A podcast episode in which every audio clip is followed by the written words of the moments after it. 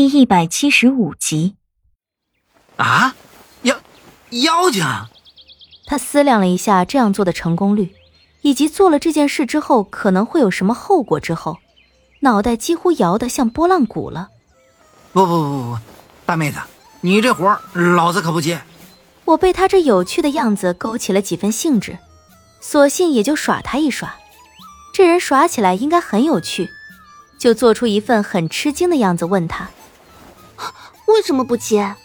这天下还有你燕子鬼道都偷不出来的东西，该不会是你手艺还没练到家吧？”说完就看着他有什么反应。我想，我这句话一定会刺激到他。果然，他一拍身边的桌子，忽然从身后掏出一根很短的白色棒子。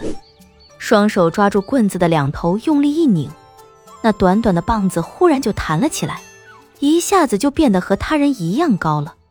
他捂了两下，用手指着我的鼻子，愤愤道：“哼，这天下还没有老子燕子轨道偷不来的东西呢！你就是看上了幽王那捧在手心里的美人褒姒，那老子不消一炷香的时间也能给你偷出来。不是，可是那妖精……说起李化生。”刚刚那一副普天之下舍我其谁的气势，顷刻之间就消散了。将棒子往地上一放里，抓耳挠腮的磨叽了半晌，才道：“哎，大妹子，你看，这老子这么天下无敌的，都叫他妖精了，他真的不是人呐！”他煞有介事的看着我，一本正经的模样很是难得。为了几杯酒去偷妖精。这买卖太亏。我顺势坐在身边的矮板凳上，目光悠悠的看着他。那我就再抬一下价吧。我扶额想了一会儿，就说道：“如果说我明天就让你和车彤彤拜堂成亲的话，我的话还没有说完，那活宝将手中棒子一丢，闪电一般的出现在我面前，抓住我的手，速度快的连那棒子都没落地。不是大妹子。你这话可要当真啊！呃，老子这就去，下毒也好，绑架也好，那威逼恐吓也好，虽然老子知道这些可能都没什么用，就是拼个半身不遂，那鼻歪眼斜，大小失禁什么的，老子也一定把妖精给你偷来，你给老子等着！为了老子的媳妇儿，也不管他娘的什么道义不道义了。说完，捡起棒子就要开跑，我心里一跳，天哪！这玩笑开大了呀！哎，那那什么，我这里还没问过车彤彤呢。我顺势赶紧拉住他，转头去看车彤彤，看见一张红的跟猴屁股一样的脸，再看看他那一副甚是扭捏的样子和他那春心萌动的小眼睛，我心里又是一跳。妈呀，这小丫头片子的春心还真的动了，她如今还能不能站在我这边？姑奶奶还真得打上两个问号。哎呀，一个使唤丫头而已，再怎么拧还能拧得过你这个主子？这事儿啊，就这么定了。明天，就明天，老子先去把妖精给你绑过来，你给老子等着。老子要让你看看燕子轨道的本事。他一把将我的手撇开，转身又要跑，还好我早有防备，一把又将他拉住了。他有点不耐烦起来。哎呀，我说大妹子，你又怎么了？我脑子转得飞快，仅仅刹那，我就想好了说辞。那个，你看哈，你要是真的被弄得半身不遂、鼻歪眼斜的，车彤彤的下半辈子可要怎么办呀？见他神色猛地一顿，刚刚那一股冲劲儿一下子就消了大半，我心就安定了下来。见过心眼实诚的，倒还没见过心眼实诚到这种境界的。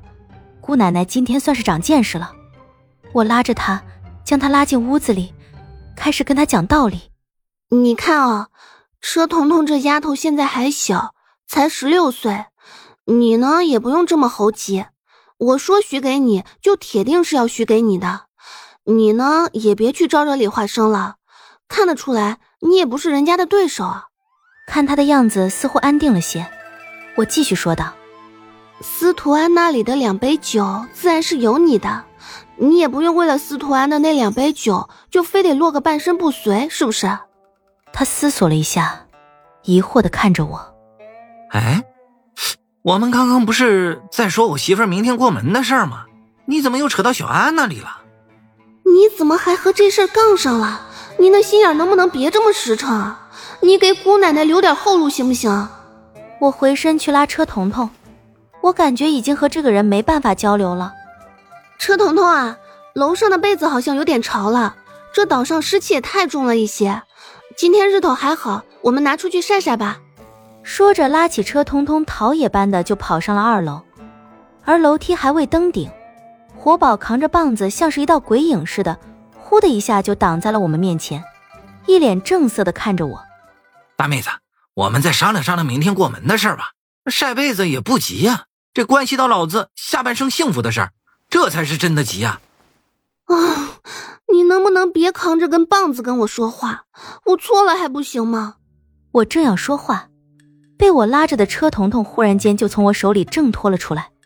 摸了摸红的几乎滴血的耳朵，抬起眼睫偷偷的瞄了火宝一眼，又赶紧收了回来，羞答答的低声道：“雨燕，我等一下过去找你，你先回去好不好？”这一声玉燕听得我浑身上下哪哪都不舒坦。好啊好啊，你知道我住在哪儿吗？哎，就在那边，不远的，几步路就到了。他手指不停的指着一个方向。我知道的，你跟我说过的，我记得。你，你先回去吧，好不好？老子先回去，把那狗窝收拾收拾。